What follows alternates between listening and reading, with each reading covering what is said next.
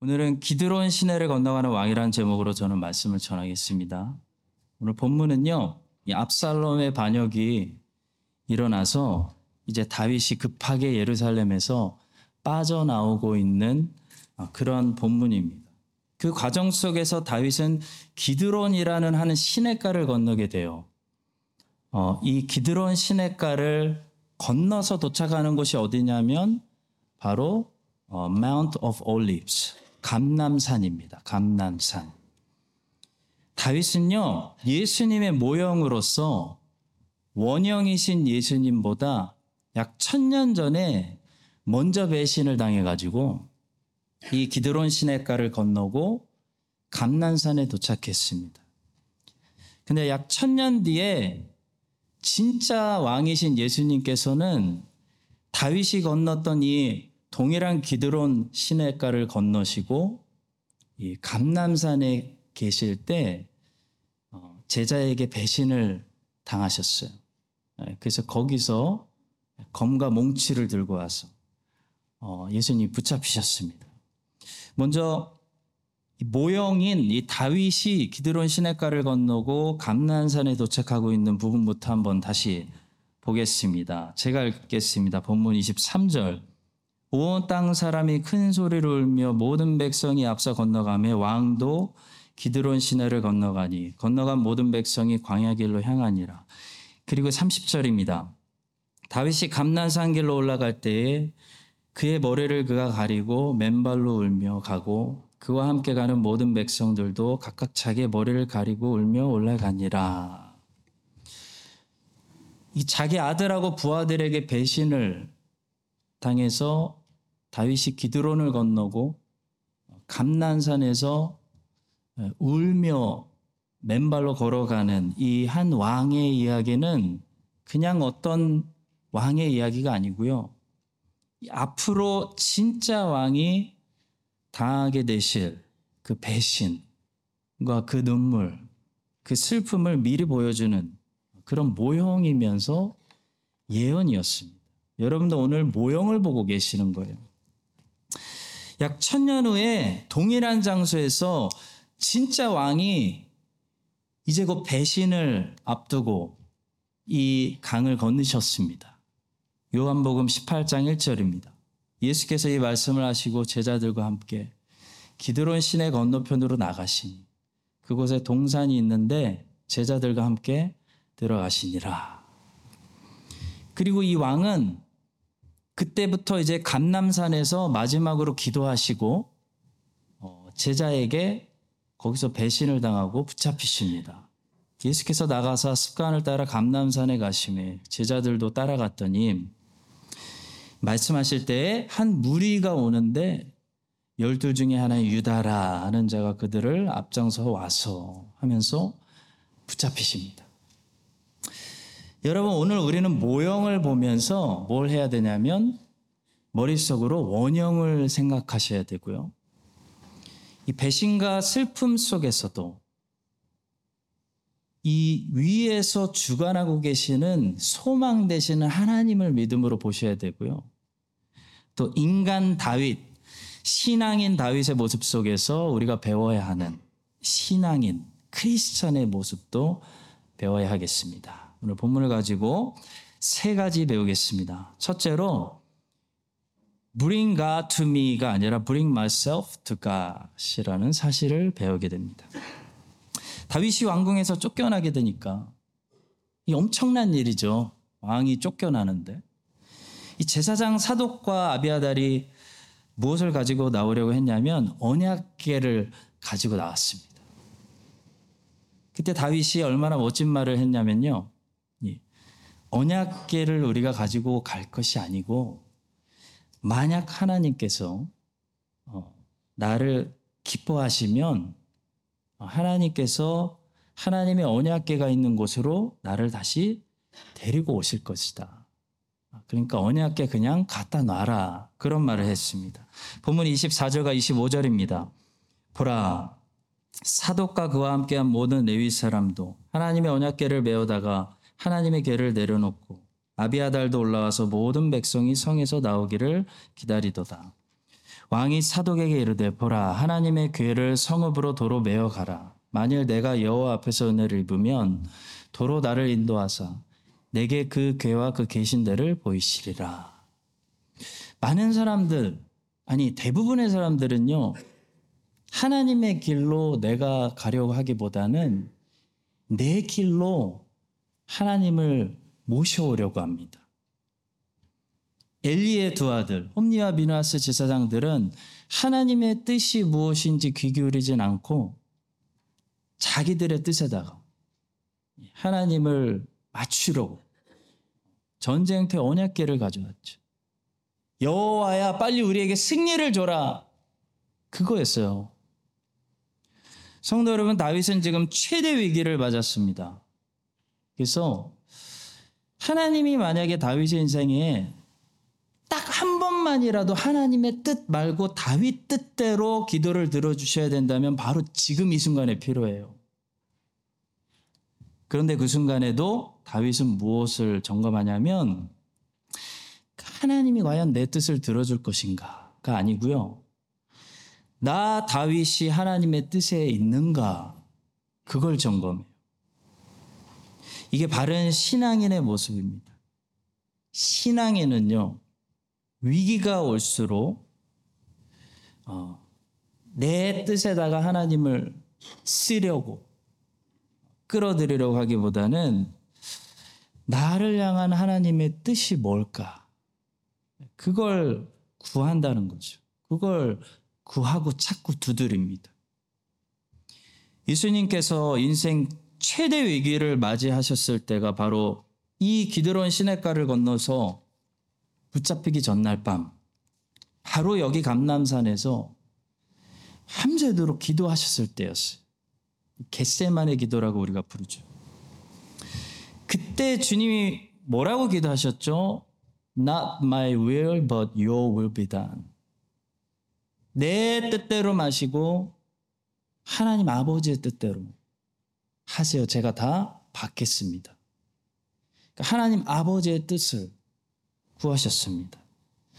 나에게 언약계를 가져오지 말고 하나님이 만약에 나랑 끝장 내시면 끝장 내시는 거고 만약에 나를 기뻐하시면 내가 언약계 있는 곳으로 다시 무사히 돌아갈 수 있도록 인도하실 거다.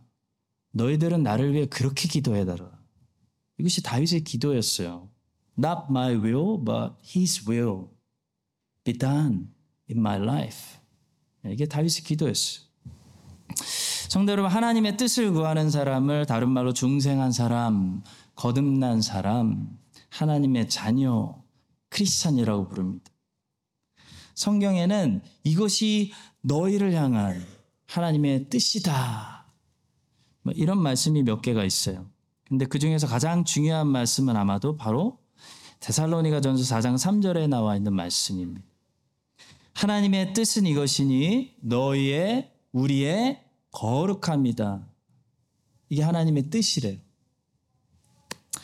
옛날 청교도들에게 거듭남 이후의 성화라는 것은 어, 경건을 의미했습니다.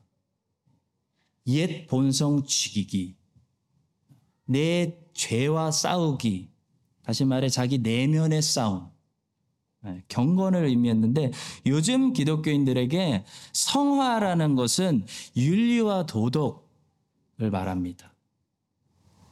사회 정의를 말해요. 다른 사람들과의 관계가 성화인 줄 알아요. 그래서 요즘 기독교인들은 주변 사람들하고 내가 만약에 관계가 평안하고, 그러니까 더불어 잘 지내고, 사회 정의에 가끔 동참하고, 가난한 사람들 구제하는 그런 도덕성을 가지면 자기가 성화되고 있다고 생각해요. 그래서 굉장히 위험한 생각입니다. 자기 내면에 내면 안에 더러운 육체 생각들로 왕노릇하게 놔두면서 밖으로 나가가지고 이 좋은 일을 하는 모습, 그 외면을 가꾼다고 성화가 되는 게 아니에요. 하나님 보실 때. 성화가 아니에요. 우리를 향한 하나님의 뜻이 거룩이다. 라는 말씀은요, 경건 생활을 하라는 거예요. 경건 생활. 곧 신자가 각자 자기 내면에 옛 본성을 죽이고 육체의 생각에 사- 사로잡히지 말고 성령의 생각을 따라 살라는 겁니다. 그것이 열매를 많이 맺는 삶입니다. 성경은 인간을 네 부류로 어, 나누어서 가르칩니다. 그래서 칼빈도 어, 기독교 강요에서 인간론을 저렇게 네 부분으로 나눠서 가르쳤는데요. 예, 타락 전 인간과 타락 후 인간, 중생한 인간, 그리고 영화된 인간 이렇게 네 부분으로 가르쳤습니다. 먼저 타락 전 인간은요 하- 아담과 하와밖에 없어요. 아담과 하와는 타락 전 인간의 모습을 우리에게 보여줘요. 창세기에 나와요. 자, 그들은 죄를 지을 수 있는 능력과 죄를 안 지을 수 있는 능력을 가지고 있었습니다. 그리고 그 중에서 죄를 지을 수 있는 능력을 가지고 죄를 지었어요. 그래서 그들의 죄는 엄청난 반역이었어요. 그 후로 아담의 허리에서 나온 우리 모든 인간들은 태어날 때부터 유전으로 죄인으로 태어나는데 그래서 원죄를 가지고 태어난다고 하죠. 부패성을 가지고 태어나는데 이 타락 후 인간, 부패한 인간의 특징은요. 죄를 져야 한다는 거예요. 죄를 안 질 수가 없다는 거예요. 죄를 안 질 수 있는 능력을 완전히 상실했어요. 그게 부패예요. 부패한 성향을 가지고 있기 때문에 항상 죄에 끌려요. 모든 사람이 죄를 범하였으며 하나님의 영광에 이르지 못했다. 이게 그 말씀입니다. 자, 그런데 이 중에서 이 중에서 은혜를 받은 인간들은 중생하게 됩니다. 거듭나게 돼요. 그 중생한 인간들이 크리스찬들입니다. 크리스찬들은 이 땅에 사는 동안 죄를 여전히 지을 수 있는 능력과 이제는 죄에서 자유케 되었기 때문에 죄의 종이 아니기 때문에 죄를 안 지을 수 있는 새로운 성향을 가지게 돼요. 그래서 크리스천은 두 가지를 할 수 있어요. 옛 본성을 따라서 이 사망의 몸에 욕망을 다 채워주고 살면 육체의 열매를 맺는 거고 육체의 욕망을 죽이고 성령의 인도하심을 따라 살게 되면 성령의 거룩한 열매들을 삶에 많이 맺는 거예요. 이 싸움을 영적 전쟁이라고 부르는 것이고 이 내면의 크리스찬의 갈등을 성화의 과정이라고 불러요. 성화라고 불러요. 성화. 그렇게 성화의 과정을 다 겪은 크리스찬은 어떻게 되냐면 나중에 죽어서 사망의 몸에서 완전히 벗어나서 천국에 가고 새로운 부활의 몸을 입게 되는데요. 그때는 선만 행할 수 있고 죄를 지을 수 있는 능력을 영원히 상실하게 돼요. 그것을 영화의 단계, glorification, 구원의 완성이라고 부릅니다. 성도 여러분, 우리는 어, 저 둘 중에 하나예요. 아직 타락 전 인간이거나 중생한 인간입니다. 우리가 크리스찬이라면 중생한 인간이에요. 중생한 사람으로서 우리는 두 가지를 할 수 있어요. 육체의 본성을 따라 살 수 있고 내일부터 아니면 성령의 인도하심을 따라 살 수도 있어요. 이 사람의 자유의지는 욕망에 따라서 자유롭게 선택한다고 아우구스티누스는 말했는데요. 무슨 말이냐면 보세요. 사람은 자유롭게 선택할 수 있는 자율적인 존재예요. 우리는 로버트가 아니에요.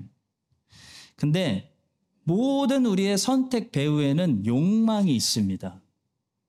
우리는 욕망에 따라 선택해요. 예를 들어 물과 커피 사이에서 오늘 아침에 그 순간에 커피를 선택했다면 그 순간에 물을 마시고 싶다는 욕망보다 커피를 마시고 싶은 욕망이 더 크기 때문에 커피를 선택하는 거예요. 밥을 배 터지게 먹어야겠다는 욕망이 있잖아요. 금식을 해야겠다라는 욕망도 있잖아요. 분명히 있어요. 근데 밥을 배 터지게 먹었다면 그 순간 우리는 밥을 배 터지게 먹는 욕망에 끌린 거예요. 욕망에 따라서 선택한 거예요. 모든 선택은요, 그 순간에 더 강한 욕망 때문에 이루어지게 됩니다. 그런데 크리스찬에게는 두 가지 욕망이 있다 그랬어요. 강한 욕망에 따라서 항상 선택하게 되는 거예요. 옛 본성을 따라 육체의 삶을 살고 싶은 욕망이 우리 안에 있고 새 본성이 생겨서 성령께 순종하고 싶은 욕망이 우리 안에 있어요. 크리스찬이라면. 그럴 때 우리는 더 강한 욕망을 따라 선택하게 되기 때문에 어떻게 해야 됩니까? 항상 옛 본성이 왕 노릇하지 못하도록 옛 본성을 억제시켜 놓고 성령이 충만하도록 그래서 은혜 받은 상태를 유지해야 된다는 거예요.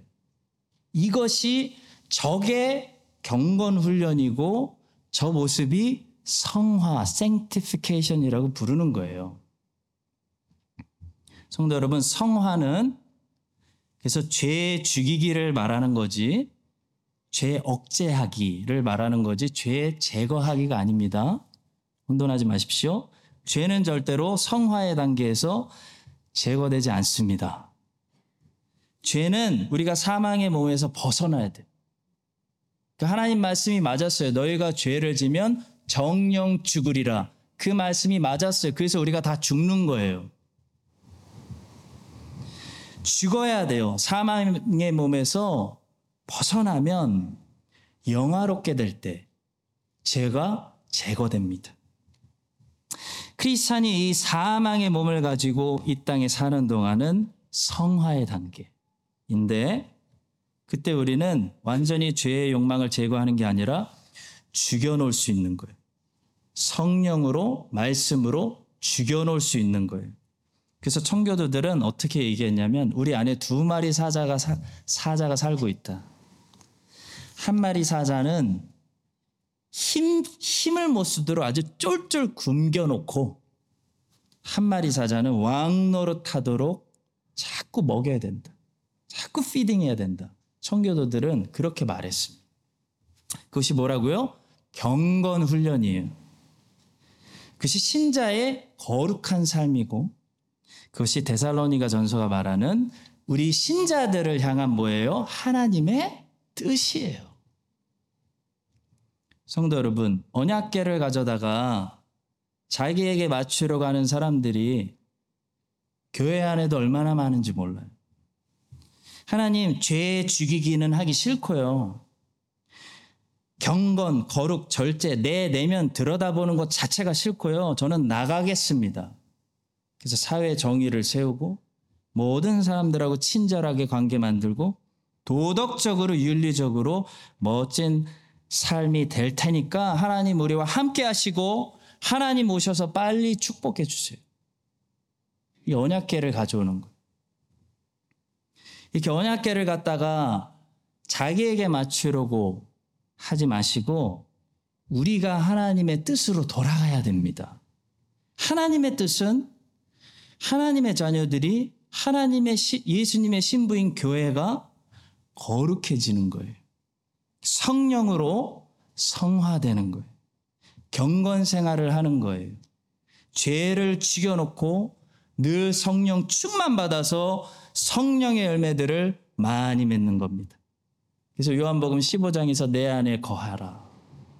내 말씀이 너희 안에 거하고 너희가 내 안에 거하면 그 사람은 열매를 많이 맺는다. 말씀하시는 거예요. 한인 장로교회는 이 하나님의 뜻을 분명히 아시고 모든 성도들이 하나님의 뜻에 우리 교회를 갖다가 맞추는 그런 칭찬받는 경건한 교회 되시기를 예수님의 이름으로 간절히 축복합니다. 두 번째입니다. 본문에서 우리는 faith without work is dead. 행위가 없는 믿음은 죽은 믿음이라는 사실을 보게 됩니다. 다윗은 믿음의 사람입니다. 믿음의 사람이어서 행동하고 있습니다. 다윗이 행동한다는 게 다윗이 믿음이 있다는 증거예요. 여러분, 바른 신앙인은 행동이 있습니다. 기도하고, 액션하고, 액션하면서 기도해요. 바른 신앙인은 기도만 하지 않습니다. 다윗이 압살롬을 피해서 어, 왕궁에서 이렇게 나가서 도망 다니는 동안 다윗이 이렇게 엑사일 하는 동안 얼마나 많이 기도했는지 몰라요. 그때 쏟아진 시편들이 많이 있습니다.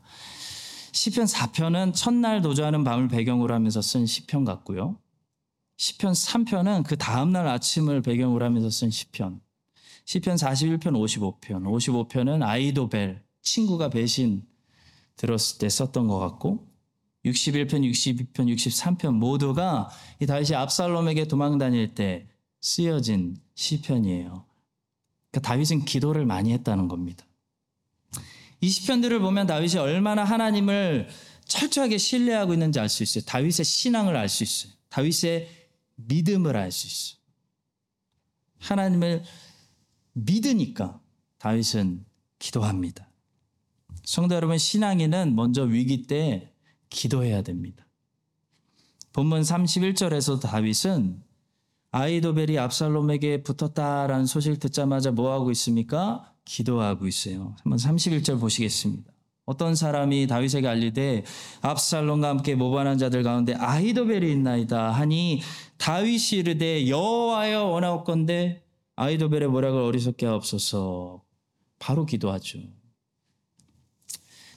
여호와여 하면서 바로 기도하는 다윗에게 하나님께서는 이 다윗의 기도가 끝나자마자 바로 응답을 주시는데 응답으로 누가 나타나냐면 나중에 그 아이도벨의 모략을 어리석게 만드는 후세가 나타나요. 32절입니다. 다윗이 하나님을 경배하는 마르턱에 이를 때 아렉 사람 후세가 옷을 찢고 흙을 머리에 덮어쓰고 다윗을 맞으러 온지라. 갑자기 후세가 나타나요. 하나님의 응답이에요, 여러분. 이 후세 때문에 아이도벨의 모략이 나중에 실패하게 됩니다. 그래서 다윗이 살아나요. 그러니까 후세가 하나님의 응답이에요.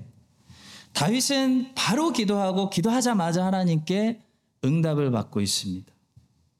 성도 여러분, 기도는 엄청난 능력이 있어요. 아이도벨의 계략이 실패하게 만들고, 기도는 에서의 얼굴에서 하나님의 얼굴을 보게 만들어요. 기도는 유대인들을 죽이려고 세워진 그 교수대에 거꾸로 유대인의 원수 하만이 달리게 하는 거예요. 에스더가 금식하고 기도했더니 하만이 거기 달렸어요. 여러분 기도하니까 베드로의 감옥문이 열렸어요. 기도하니까 잉태하지 못하는 한나의 뱃속에 위대한 선지자 사무엘이 태어난 거예요. 임신도 못하던 여자가 사무엘의 엄마가 됐어요. 아무리 찾아도 이 이스마엘이 지금 아들이 죽어가고 있는데 아무리 찾아도 이전에 보이지 않았던 하갈의 눈에 기도하니까 샘물이 보이는 거예요. 기도하면 기적이 일어납니다, 여러분. 기도해 보신 분들만 알죠. 기도하면 하나님께서 반드시 응답하세요. 기도 안 하니까 기적이 안 일어나는 거예요. 그래서 거스리 박사라는 분이 이런 말을 합니다. 이름이 좀 그러네요. 그렇죠? 말 못하는 동물이 무슨 상상을 하시는 거예요? 말 못하는 동물이 먹을 것을 위해 우리의 얼굴을 간절한 눈으로 올려볼 때 그것을 모르는 척할 사람이 누가 있을까? 하나님이 우리보다 사랑이 더 없겠는가?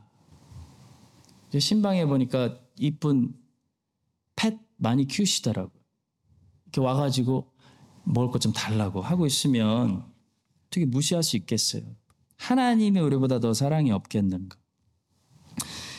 여러분 혹시 여러분 중에 하나님의 응답이 필요하세요? 그러면 한번 이렇게 해보세요. 새벽에 기도하시고 점심에 기도하고 저녁에 기도해 보세요. 야곱처럼 기도해 보세요. 내일부터 기도해 보세요. 당신이 내게 축복하지 않으면 가게 하지 아니하겠나이다. 기도해 보세요. 하나님께서 구하는 자에게 그 구함 때문에 기적으로 응답해 주실 줄 믿습니다. 근데 기도하는 사람은 보니까 기도만 하진 않더라고요. 기도하는 사람 다윗은 본문에서 행함이 있어요. 다윗은 시편을 보면 모든 신뢰를 하나님께 철저히 맡긴 상태이지만 가만히 있지 않습니다. 다윗이 무슨 일을 했냐면 제사장 사독과 아비아다를 왕궁으로 돌려보내서 예, 너희들은 제사장들이니까 압살롬이 함부로 해치지 못할 거야 라고 판단하고 그들을 돌려보내서 그들을 통해서 정보를 받기로 전략을 세웁니다. 27절과 28절입니다. 왕이 또 제사장 사독에게 이르되 내가 선견자가 아니냐 너는 너희의 두 아들 곧 내 아들 아히마스와 아비아달의 아들 요나단을 데리고 평안히 성읍으로 돌아가라. 무슨 말이냐면 너희들은 제사장들이고 선지자잖아. 그러니까 압살롬이 함부로 못 죽일 테니까 평안히 돌아가라. 이 얘기예요. 너희에게서 내게 알리는 소식이 올 때까지 내가 광야 나루터에서 기다리리라. 그러니까 전술을 세운 겁니다. 여러분 다윗은 전술이 굉장히 뛰어난 사람이에요. 다윗은 일반 병사부터 제너럴, 장관, 왕까지 다 해봤어요. 다윗은 전쟁의 모든 기술을 알고 있고 떠돌이도 해보고 옆나라로 망명도 해보고 뭐 안 해본 경험이 없기 때문에 다윗은 전쟁과 전략의 천재예요. 그래서 제사장들을 왕궁으로 돌려보내고 기도해서 응답받은 사람이 후세도 함께 돌려보냅니다. 그래서 후세에게는 구체적으로 전략을 줘요. 너는 아이도벨의 모략, 아이도벨의 모략을 막을 수 있을 때까지 막아라. 그러니까 다윗이 다 지시해요. 다 전략을 짜요. 다 다윗의 머리에서 나와요. 34절부터 36절입니다. 그러나 내가 만일 성읍으로 돌아가서 압살롬에게 말하기를 압살롬에게 가서 무, 무슨 말을 해야 될지도 다윗이 가르쳐 줘요. 압살롬 왕이여 내가 이제 왕의 종이니이다. 전에는 내가 왕의 아버지 다윗의 종이었더니 이제는 내가 압살롬 왕의 종이니이다 하면 내가 나를 위하여 아이도벨의 모략을 패하게 하리라. 사독과 아비아달의 두 제사장이 너와 함께 거기 있지 아니하냐. 내가 왕의 궁중에서 무엇을 듣든지 사독과 아비아달 두 제사장에게 알리라. 그들의 두 아들 곧 사독의 아이마스와 아비아달의 요나단이 그들과 함께 거기 있나니 너희가 듣는 모든 것을 그들 편에 내게 소식을 알릴지니라 하는지라. 모든 시나리오와 전략을 다윗이 다 짭니다. 후세가 압살롬의 전략을 캐내서 사독과 아비아달에게 전해주면 사독과 아비아달이 자기 아들들에게 말해주고 그 아들들이 다윗에게 가져오는 것. 엄청난 완벽한 전략이에요. 성도 여러분, 기도하고 하나님께 모든 것을 맡긴 사람은 어, 무식해지지 않습니다. 무모해지지도 않습니다. 아, 굉장히 지혜로워집니다. 그리고 아, 담대해져요. 왜냐하면 기도라는 것은 우리가 응답받을 때 하나님이 뚝 하고 주시는 게 아니고 그걸 받을 수 있는 어, 지혜를 주시기 때문에 그래서 기도를 하면 지혜로워져야 정상이에요. 후세와 사독과 아비아달 그들의 제사장의 아들들까지 적절하게 사용해서 지혜롭게 이 디펜스를 하고 있는 다윗의 모습을 보면서 아, 정말 기도하는 사람은 어떻게 행동하는지 참 믿음을 가지고 있는 사람의 모습이 무엇인지 우리가 보게 돼요. 그 누구보다도 행위로 구원받는 것이 아니고 오직 믿음으로 구원받는다. 그 이신칭의를 주장했던 종교개혁자 마르틴 루터도 이런 말을 했습니다. 우리는 믿음만으로 구원받았다. 하지만 우리를 구원하는 그 믿음은 결코 홀로 있는 것이 아니다. 그러니까 루터는 믿음을 정확히 안 거예요. 행위가 구원의 근거는 아닙니다. 믿음이 구원의 근거예요. 근데 행위는 항상 구원의 결과로 나타납니다. 그래서 행위를 보고 어, 믿음으로 구원받았다는 사실을 아는 거예요.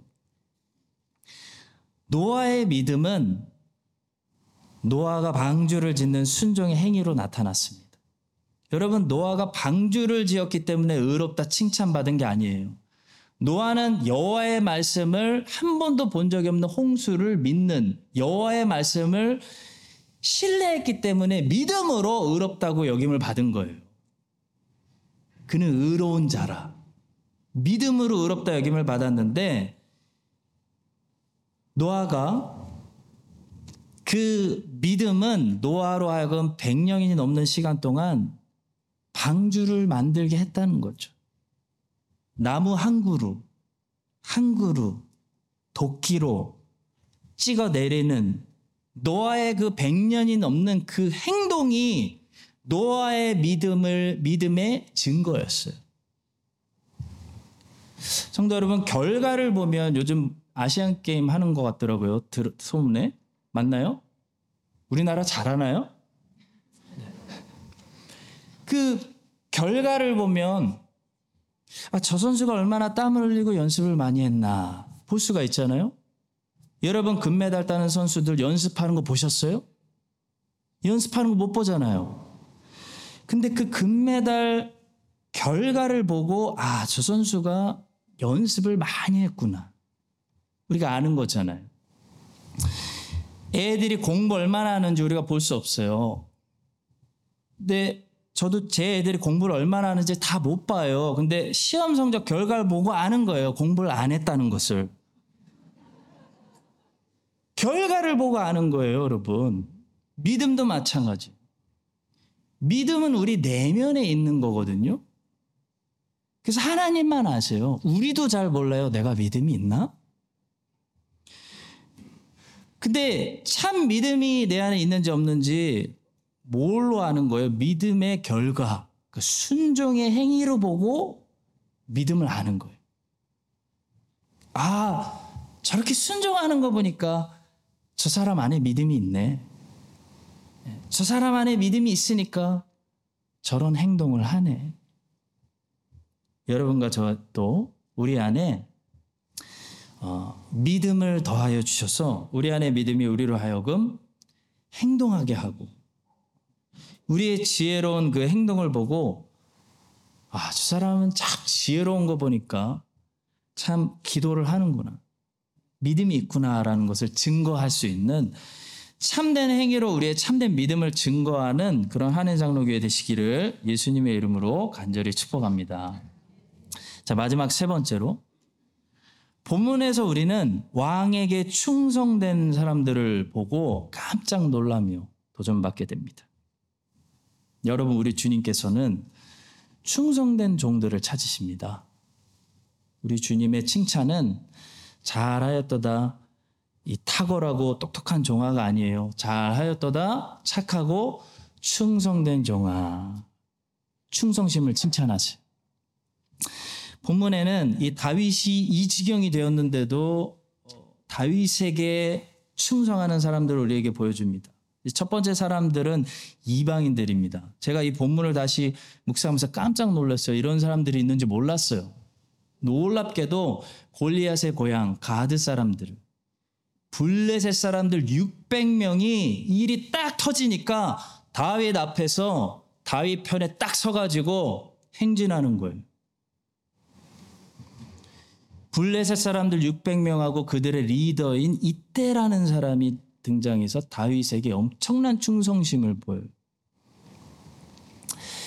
다윗이 아마 놀래가지고 너는 너는 이스라엘 사람들도 아닌데 이스라엘 사람들도 다 나를 버렸는데 이방인인 니네가 이러냐 하고 그냥 나랑 같이 있으면 너네까지 다 죽을 수 있으니까 돌아가라라고 말해요. 자, 그랬더니 이 가드 사람 이때가 뭐라고 대답하시는지 아세요? 너무 멋있어요. 21절 보시기 바랍니다. 이때가 왕께 대답하여 이르되 여호와의 살아계신가 내 주 왕의 살아계심으로 맹세하옵나니 진실로 내 주 왕께서 어느 곳에 계시든지 사나 죽으나 종도 그곳에 있겠나이다. 다윗 왕이시여 왕이 죽는 데서 우리 600명 다 같이 죽을 겁니다. 이거예요. 나오미와 룻의 대화가 떠올리게 하는 그런 말씀이 굉장히 비슷해요. 나오미가 며느리들아 나와 함께 있으면 니네도 다 망해. 니네 평생 가난할지도 몰라. 돌아가서 니넨 잘 살아라고 했더니 이방 여자 룻이 뭐라고 하죠?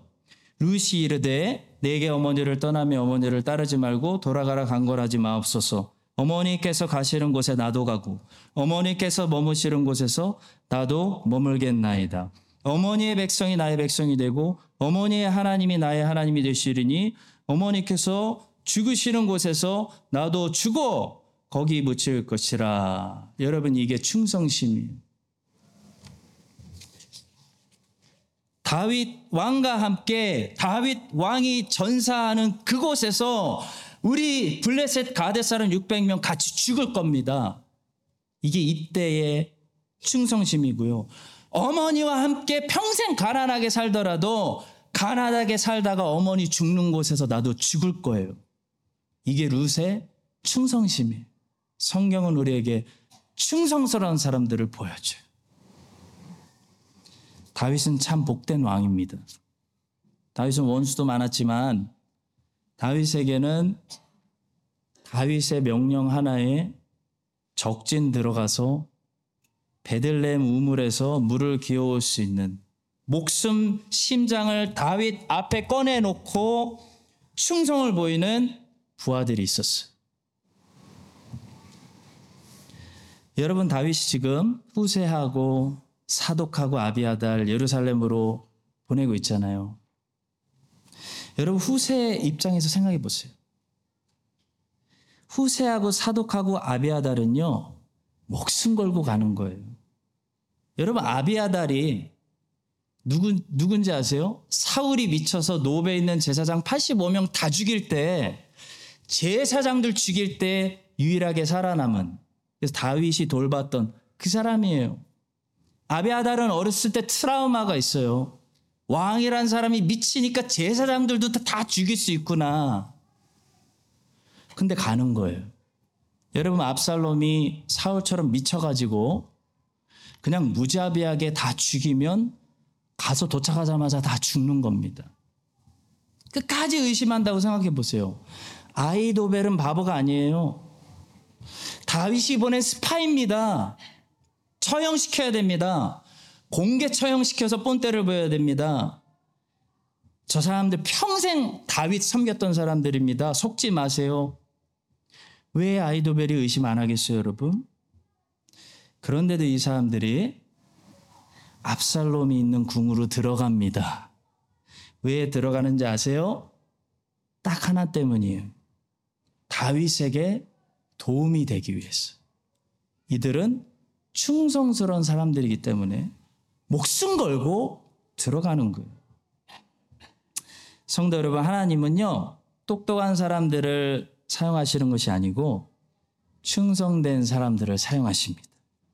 나중에 보시면 어떻게 되냐면 이야기가 충성된 사람 후세하고 똑똑한 사람 아이도벨이 붙었어요. 근데 누가 이기냐면 하나님이 누굴 이기게 하시냐면 후세가 이기게 만드세요. 분명히 아이도벨의 모략이 후세의 모략보다 훨씬 더 이성적이고 똑똑하고 정확하고 예리한데 하나님이 압살롬의 마음을 움직이셔서 후세의 모략을 택하게 하셔서 충성된 사람이 똑똑한 사람을 이기게 하시는 거예요. 그래서 이 똑똑한 사람이 가서 자살해요. 여러분, 복음도 마찬가지입니다. 복음은 똑똑한 헬라 사람들이 듣기에는 무식한 소리였어요. 무식한 소리. 무식한 소리. 그러나 결국 무엇이 이기는 거죠? 하나님이 누가 승리하게 하시는 거예요? 복음을 전하는 충성스럽 종들이 이기게 하시는 거예요. 사랑하는 성도 여러분, 그래서 복음은요, 이 똑똑한 세상을 향해서 똑똑한 소리로 전하는 것이 중요한 게 사실 아니에요. 복음은요, 말씀 사역은요, 충성스럽게 전하는 것이 중요한 것입니다. 크라이처치 한인 장로교회가 하나님 보시기에 충성스럽게 전도할 때 하나님이 승리를 주시는 것이 복음 사역이에요. 여러분 이 사실을 기억하시고 우리 주님께서 우리 모두에게 야 크라이처치 한인 장로교회 잘했다. 착하고 충성된 종아. 라고 칭찬해 주실 때까지 주님 편에 서서 충성스럽게 이 복음을 전도하실 때 후세가 아이도베를 이기게 하신 우리 하나님께서 교회가 세상하고 맞짱 떠서 세상을 이기게 하시는 역사를 허락해 주시기를 예수 그리스도의 이름으로 간절히 축원합니다.